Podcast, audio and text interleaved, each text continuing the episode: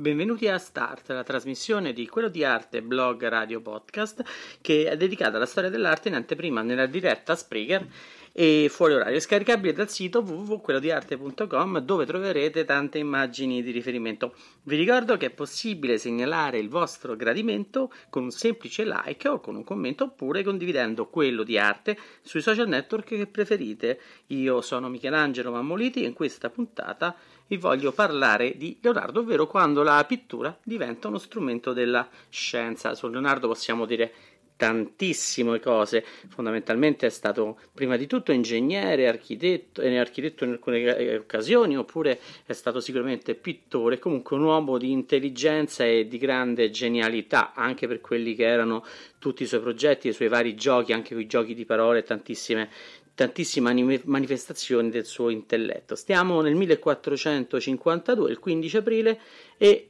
Leonardo nasce ad Anchiano, figlio illegittimo di un notaio, Piero da Vinci, discendente anch'esso di una famiglia di importanti notai del borgo fiorentino. Intorno a Vinci la situazione è abbastanza importante perché questo signore, questo Piero, ha quattro mogli e diciamo da una popolana nasce questo figlio che non sarà mai riconosciuto dal padre.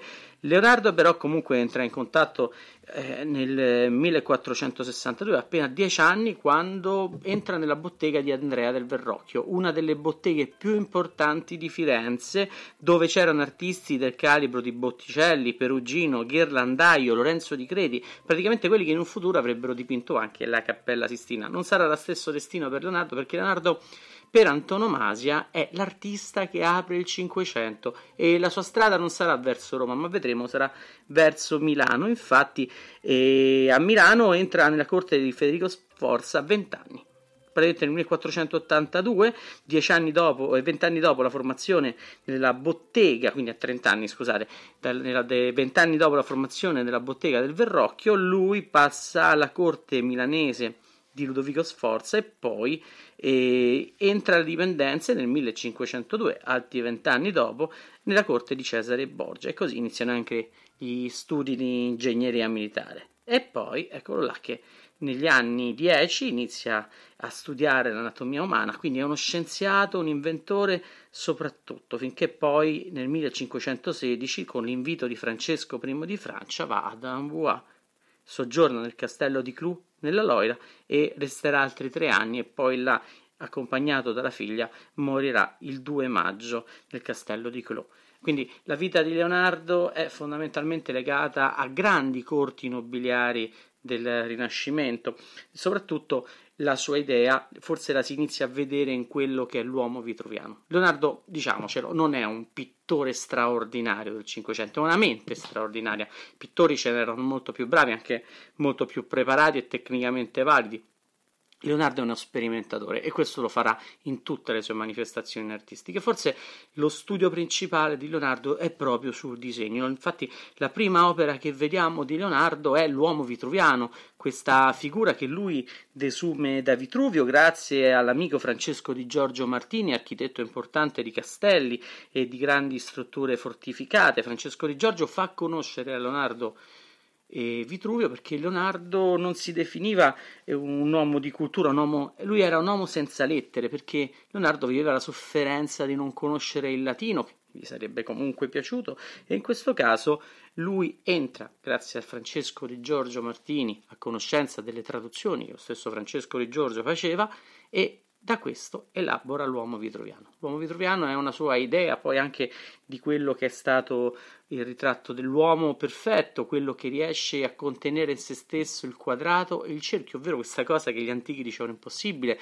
la quadratura del cerchio, trovare una dimensione che riuscisse a rispecchiare sia eh, il perimetro della, del quadrato e il perimetro del cerchio, però e perché ovviamente il cerchio ha quel 3,14 che è un indeterminato periodico e quindi non potrà mai avere le stesse proporzioni o comunque con facilità arrivare alla misura del cerchio. A parte questi giochi matematici che poi chiederemo a colleghi molto più bravi e preparati di me, rientriamo in quello che è l'uomo vitruviano di Leonardo. In fondo, l'uomo di Leonardo mette insieme il quadrato e il cerchio e quindi è la figura più perfetta. E Leonardo ce lo trasmette con il disegno, un disegno in cui ritrae nel volto Lorenzo de' Medici, l'uomo più illuminato della sua epoca, e poi piano piano la, questo corpo perfetto che entra a fare a testimoniare quelli che sono anche gli studi anatomici dello stesso Leonardo. Però Leonardo studia la natura, che essa sia umana o natura vegetativa, per Leonardo non fa differenza. Già si vede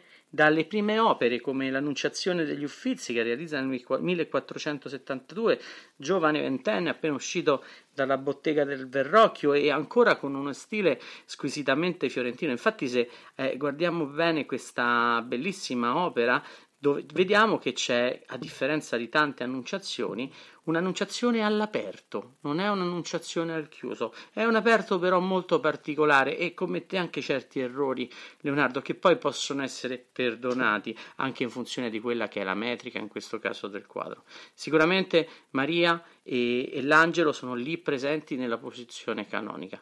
L'angelo forse è f- meno fluttuante di tanti altri, ma sicuramente sembra quasi che sia appena adagiato a terra. Le sue ali, già in controtendenza con quelle che sono le ali di tanta produzione artistica sono proprio ali di uccello e naturali, quindi già iniziamo a vedere un Leonardo che è attento alle cose della natura. A destra c'è Maria, Maria rappresentata davanti a uno scranno, che, un, un ligio che è sostenuto da, da, uno, da un accroccage, da un insieme, un assemblaggio di quelli che sono tanti elementi storici, tanti elementi di decorazione che poi fanno capo anche a quello che era il modo di decorare del, maes- del maestro di Andrea del Verrocchio. Ora, su questo ritorniamo a un Leonardo che si sta adeguando ai suoi tempi dove la produzione di un'opera d'arte in cui c'erano elementi di antico già era alla moda ed era molto richiesta, ma a lui non interessa molto. È interessante in questa fase Leonardo che produce un pavimento sotto l'angelo che è molto curioso e per alcuni versi ricorda l'artista che chiude il Quattrocento per antonomasia, che è Botticelli, un piccolo erbolario dove vengono descritte quelle che sono le meraviglie della natura. Quindi Leonardo si inizia ad affascinare alla scienza in qualche modo. E poi qui c'è anche un importante espediente scientifico che è giocato sull'ottica. Infatti la figura di Maria che abbiamo tenuto per ultima è estremamente particolare perché ha un grande errore di, di, prospettiva. Infatti, il braccio destro rispetto al sinistro, quello appoggiato sul leggio, rise, eh, risulta molto più lungo. La domanda è che ci faceva perché ha sbagliato così clamorosamente Leonardo, a guardarlo sembra che abbia un braccio più lungo delle gambe, che è impossibile. Maria invece è realizzata in questo modo perché probabilmente, data la lunghezza di questa annunciazione, sapendo che poi sarebbe stata collocata in un corridoio e quindi vista di traverso, Leonardo gioca con quello che è uno dei giochi ottici per eccellenza nel Cinquecento, che è l'anamorfismo, e quindi in una visione laterale da sinistra verso destra, mettendosi quasi con le spalle all'angelo, Leonardo aggiusta la prospettiva della scena e quindi aggiusta la posizione con cui potremmo vedere Maria. Provare per credere, provate a mettere il video del vostro cellulare o andatevelo proprio a vedere e, e mettervi sul lato di questo quadro. Lo sfondo è anche qui particolare. Sulla destra abbiamo una casa, sulla sinistra abbiamo un paesaggio la casa è costruita secondo il gusto fiorentino. Manca l'ortus conclusus che in qualche modo ricorda il ventre di Maria come se fosse un piccolo paradiso terrestre, ma in realtà c'è un piccolo muretto basso che poi apre lo sfondo. C'è un espediente metrico importante che sono i quattro cipressi sullo sfondo e questi quattro cipressi uno è molto particolare perché perde gradatamente prospettiva poiché si sovrappone al palazzo e quindi sembra quasi un eh, fumble da parte, un errore da parte di, di, Leonardo, che invece viene compensato dalla metrica stessa perché il quinto albero, la posizione che avrebbe avuto un quinto eventuale l'albero, cadeva in corrispondenza con la posizione di Maria e quindi come senso di elevazione verso l'alto. Fa gioco anche la, l'espressione della natura e su questa natura iniziamo a vedere molto timidamente, Leonardo è ancora un ventenne, è un ragazzino, possiamo pensare, e però in fondo si inizia a vedere quella che è una trasformazione prospettica che poi sarà studiata molto più a fondo nell'età adulta ed è quella della, di una prospettiva raccontata non più attraverso le forme geometriche dello spazio come le linee che costruiscono le architetture del palazzo accanto a Maria, ma vanno in profondità, si va in profondità con quella che è la descrizione di una natura che innanzitutto diventa più fredda nelle tinte perché c'è il diaframma dell'aria che raffredda i colori e poi non soltanto, ma attraverso quello che è il concetto di sfumato, che è uno degli elementi importanti di quella che è la eh, descrizione della della natura stessa di Leonardo, ovvero quella che è la prospettiva aerea, la prospettiva definita con la distanza e con la distanza che fa sfumare i contorni delle cose più lontane. Per dirla semplicemente, la prospettiva aerea è la pittura tonale veneta che tende a raffreddare i colori man mano che si va via con la distanza, aggiunta però del fatto che con la distanza aumenta anche il grado di sfumatura e quindi l'impalpabilità, l'impercettibilità di quelli che, so, di quelli che sono gli oggetti lontani. Ecco che questo concetto Leonardo inizia a mh, costituirlo molto più forte in quello che è il cartone della Sant'Anna, stiamo nel 1505, e il suo sfumato è il raggiungimento che parte da un disegno ben compiuto. Infatti c'è un elemento che ci fa vedere come elaborava Leonardo il disegno ed è la mano appunto di Sant'Anna. Sant'Anna è la donna al centro, quella che ha di fronte Gesù, non è, che, non è quella che lo tiene in braccio, naturalmente c'è Maria. Ci sono tre gradi di parentela in questo quadro, c'è Sant'Anna al centro, Maria a sinistra, Gesù e poi c'è a destra in basso un San Giovannino a cui Leonardo farà molti riferimenti nella, nella, sua storia artistica, ma soprattutto eh, c'è l'idea di come realizza l'opera. Questo è un cartone, è soltanto un lavoro preparatorio, ma Leonardo questi lavori preparatori a volte valgono più dei lavori finiti. Tant'è vero che qui già nella, nella preparazione Leonardo studia proprio quello che è il concetto di sfumatura la sfumatura si ottiene su un disegno compiuto. Infatti, vi dicevo, la, il braccio, il dito che indica verso la mano della Sant'Anna è un dito molto ben delineato, studiato nel minimo dettaglio e poi probabilmente questo tipo di, di disegno lo riporta poi nelle altre figure, soltanto che poi mettendo eh, carboncino e biaccando, anche se c'è chi dice che la biacca sia arrivata dopo, nell'Ottocento, a quel punto si ha un senso più di, di sfumatura. La bianca, lo ripeto per chi forse non ne sappia molto di arte, ma è ossido di piombo ed è il bianco che serve spesso per lumeggiare i disegni e anche poi a volte per dipingere a tempera, quindi fare un colore eh, più interessante, comunque da, da, da, osservare. È un colore che dà molta luminosità al quadro, la bianca, e quindi spesso lo si usava proprio per le zone in luce. Ecco che e Leonardo ci fa vedere questa scena che poi riprenderà in un'idea un po' più compiuta, quella del suo sfumato nella Vergine delle Rocce, soprattutto nella visione del Louvre che è un po' più cupa ma sicuramente molto più giocata nello sfondo e for- nella prospettiva aerea, soprattutto nel- in quello che c'è dietro la caverna. Questa ce la possiamo vedere così molto di sfuggita, anche perché di opere in cui Leonardo, nelle opere che Leonardo realizza con molta più attenzione, forse sono quelle a volte più deteriorate. Infatti, nel, alla fine del 400 Leonardo viene ingaggiato dagli Sforza per dipingere quella che è il refettorio di Santa Maria delle Grazie e dipinge il famoso cenacolo, un'opera grandiosa per quello che riguarda l'aspetto teorico che c'è dietro. Adesso indagheremo un Leonardo che è in realtà un grande psicologo, però dall'altra parte c'è anche il grande sperimentatore e purtroppo ancora adesso, dopo quasi 500 anni, anche più, la, quest'opera risente gli effetti proprio della sperimentazione leonardesca, anche perché Leonardo fondamentalmente nella pittura era anche un timido, non amava molto l'affresco che richiedeva all'artista una velocità d'esecuzione, ma dipingeva con una certa lentezza, forse con una certa meditazione. Quello che cerca di fare lui è di dipingere probabilmente o a tempera o a olio su, sul muro, utilizzando una superficie pittorica sulla quale passa prima una preparazione molto ricca di magnesio da qualche parte e poi la biacca che è il bianco che dicevamo prima, quindi probabilmente lavora molto con tempere o tempere grasse più che pittura a olio vera e propria.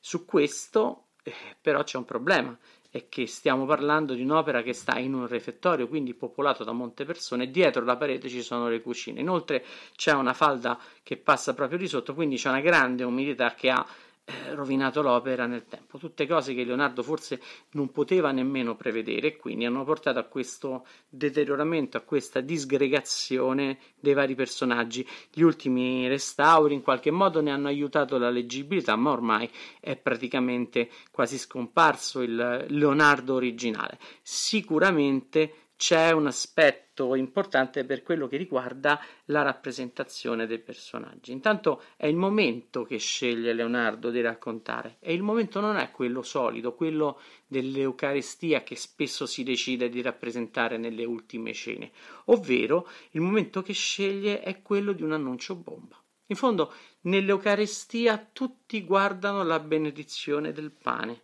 invece Leonardo decide prendendo il Vangelo di San Giovanni, decide di eh, raccontare quello che è il, eh, il tradimento di Giuda.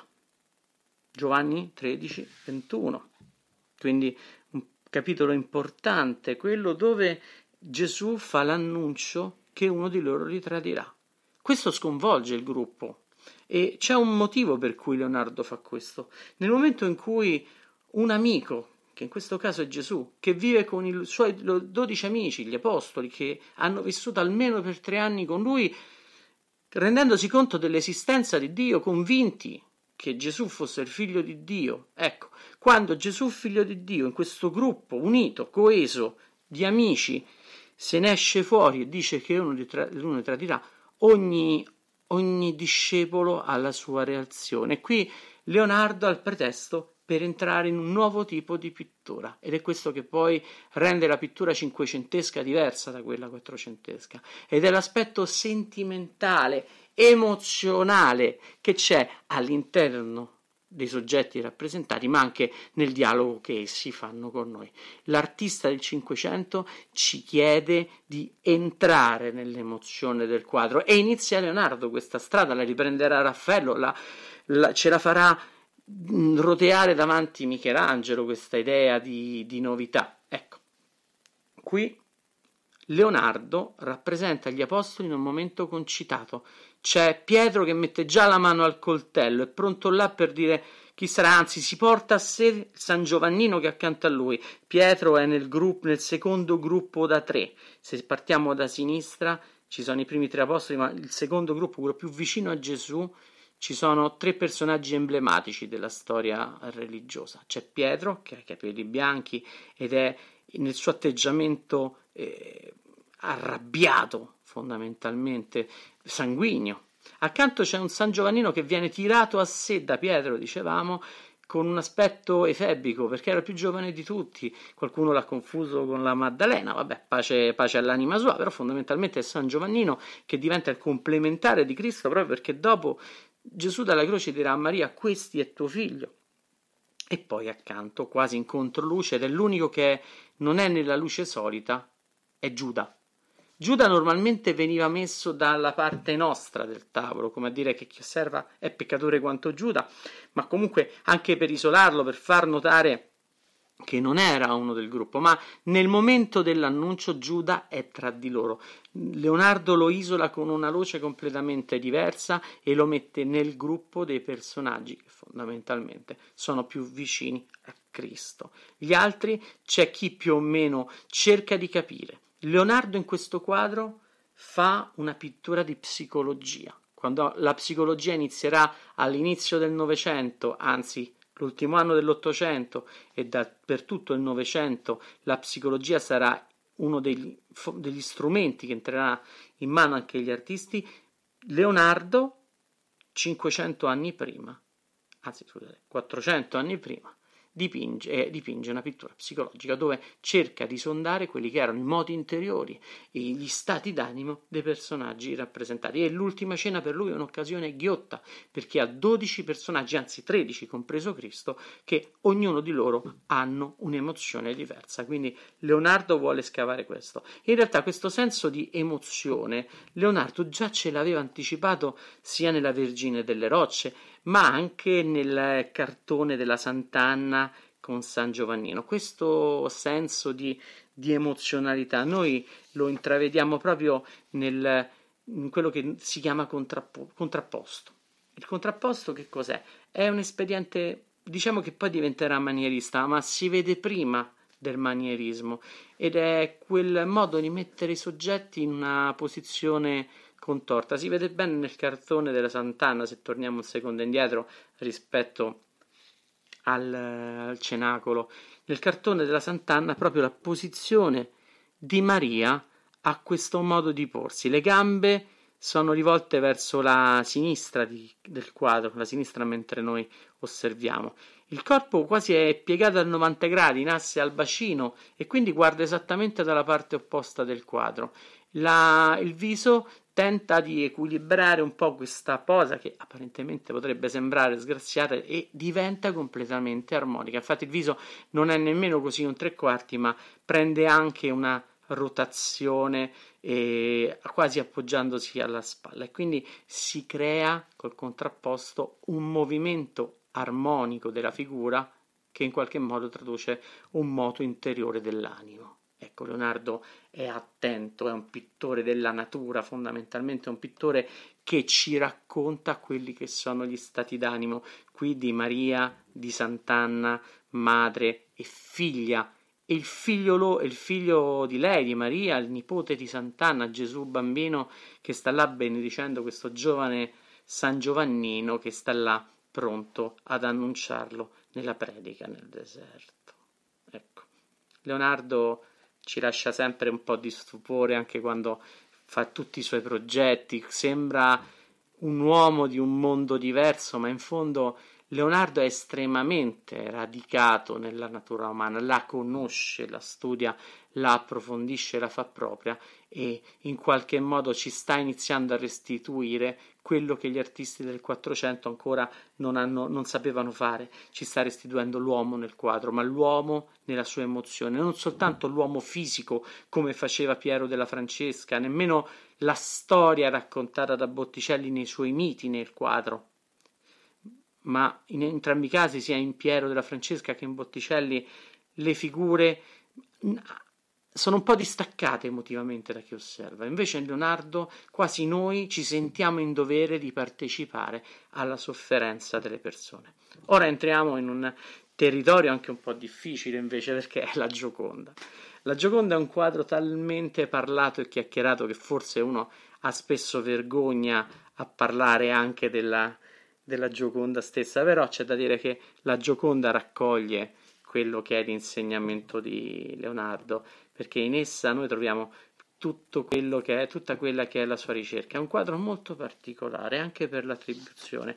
Noi sappiamo che probabilmente e tradizionalmente la Gioconda è Lisa Gherardini, cioè Monna Lisa, la Madonna Lisa, la signora Lisa, se vogliamo dire, moglie di Francesco del Giocondo, da qui la Gioconda. Vasari si riferisce a questo quadro proprio con la Gioconda, dicendo che Leonardo se l'era portata ad Amboise. Era un quadro a cui era sicuramente molto affezionato. Poi eh, diciamo che eh, c'è una certa, eh, come si dice, vicinanza anche storica quando Leonardo inizia a fare questo quadro perché sta, abitava accanto a Palazzo Gondi, oggi distrutto, a pochi passi da Piazza della Signoria e, e là abitava proprio la famiglia Gherardini e quindi c'è già una contingenza geografica. Probabilmente però qualcuno inizia a dire che eh, questa Gioconda, che era tra i beni del Salai, che poi probabilmente il Salai era l'allievo di Leonardo, l'allievo che poi si porta in Francia, uno che assiste alla sua morte, lo vende probabilmente a Francesco di Francia, quindi lungi dall'idea che se la sia rubata la Napoleone, forse questa è l'unica opera che non se l'è sottratta. E ecco qua che Probabilmente ci sono altre identificazioni di questo quadro, infatti qualcuno dice che sia Caterina Sforza oppure eh, la madre stessa di Leonardo, se non Caterina, eh, che sarebbe Caterina Buti, quella Caterina moglie di Ser Piero da Vinci. Più recente c'è la possibilità che fosse addirittura eh, Isabella d'Aragona, leggendo il fatto che Isabella, la bella, eh, e quindi eh, ecco là che gioca su questo fatto eh, Lisa la bella, ecco là, Lisa Monna Lisa. Oppure addirittura che sia eh, Bianca Giovanna Sforza, la figlia illegittima di, di il Moro, oppure Pacifica Brandani. Vabbè, i nomi sono tanti, lascio a voi la ricerca e il dubbio su questa Gioconda, anzi se, se volete interessarvi e secondo voi volete dirmi che cos'è, ditemelo nei commenti di questo, di questo audio e ne parleremo più approfonditamente più avanti. Quello che mi interessa adesso però di, di Lisa Gherardini, chiamiamola così, o della Monna Lisa più facile, o della Gioconda, il nome con cui è più universalmente nota, è il fatto che in quest'opera noi vediamo tutto quello che abbiamo visto di Leonardo. Prima di tutto c'è il contrapposto, l'elemento principale che ci dà l'idea che la figura è in movimento e quindi ci sta dando il senso della vitalità esteriore ed interiore del soggetto il viso guarda verso noi, gli occhi si spostano guardando la nostra destra, il corpo guarda la nostra sinistra. Quindi in questa posizione tagliata della figura dove ovviamente non si vede il contrapposto sulle gambe, ma c'è un bel contrapposto che ruota su tutta la figura. E quello è uno. Il secondo è lo sfumato. Lo sfumato che diventa l'insieme di prospettiva tonale e prospettiva aerea e si vede la figura che va in lontananza e anzi la prospettiva, lo spazio che si costruisce in lontananza proprio grazie alla diaframmazione dell'aria che c'è tra noi e i piani più lontani. Solo che Leonardo in questo quadro, a dispetto dell'annunciazione che abbiamo visto all'inizio di questa puntata, Leonardo nella Gioconda inizia a sfumare Monna Lisa già da subito. In fondo lui è un fiorentino che conosce la prospettiva, la conosce benissimo, la pratica, l'ha realizzata, la mette da parte e la incantona per raccontare la prospettiva con la natura, ma ciò non significa che non ci sia la prospettiva se non ci sono case o edifici. E quindi Leonardo inizia, sa benissimo che con la prospettiva l'oggetto appena si distanzia da, da noi si inizia, inizia a ridurre di dimensioni. Questo è un elemento importante. Quindi, se c'è uno sfumato in profondità, sicuramente c'è uno sfumato anche nella figura vicino.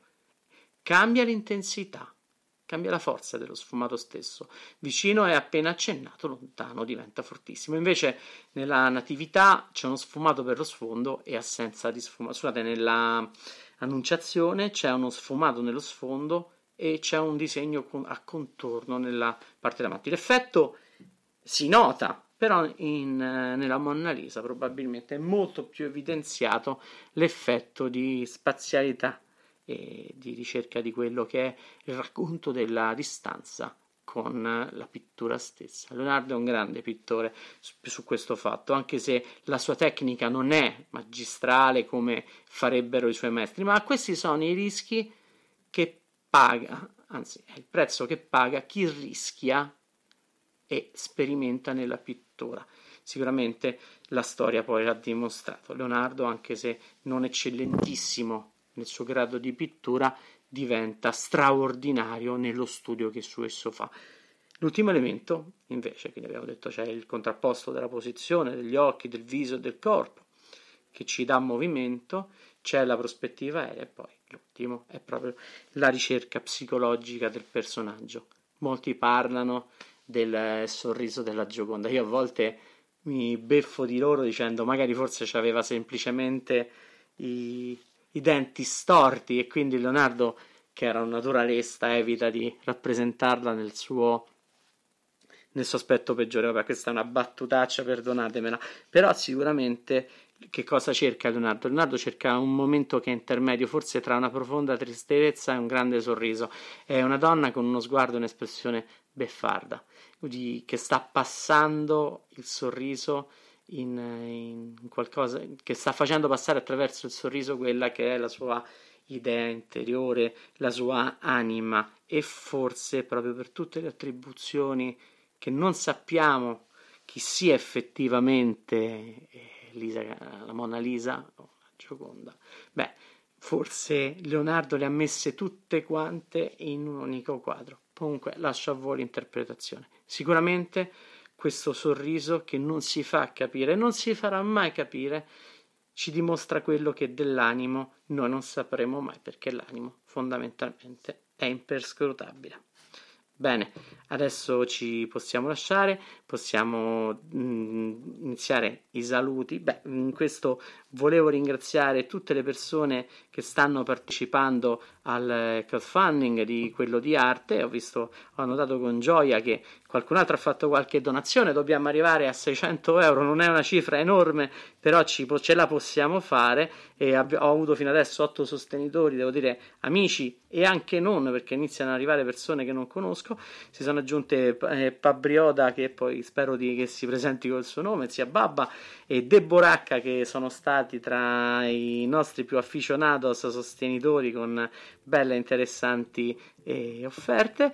E vi ricordo che si è aggiunto anche una società importante che ha fatto anch'essa una bella donazione che è Arsenicon e servizi per l'arte e per la cultura tutto questo avete ascoltato Start e vi ricordo che questa puntata la potete trovare in podcast su Spreaker e sul canale YouTube di Quello di Arte. Inoltre sul sito www.quellodiarte.com troverete anche le immagini di riferimento. Se avete ascoltato questo podcast e se vi è piaciuto, se avete qualche curiosità o se desiderate approfondire un argomento mettete un like o lasciate un commento qua sotto oppure cercate quello di arte su tutti i social. Alla prossima, ricordate che l'arte si vede, si ascolta, ma soprattutto si sente.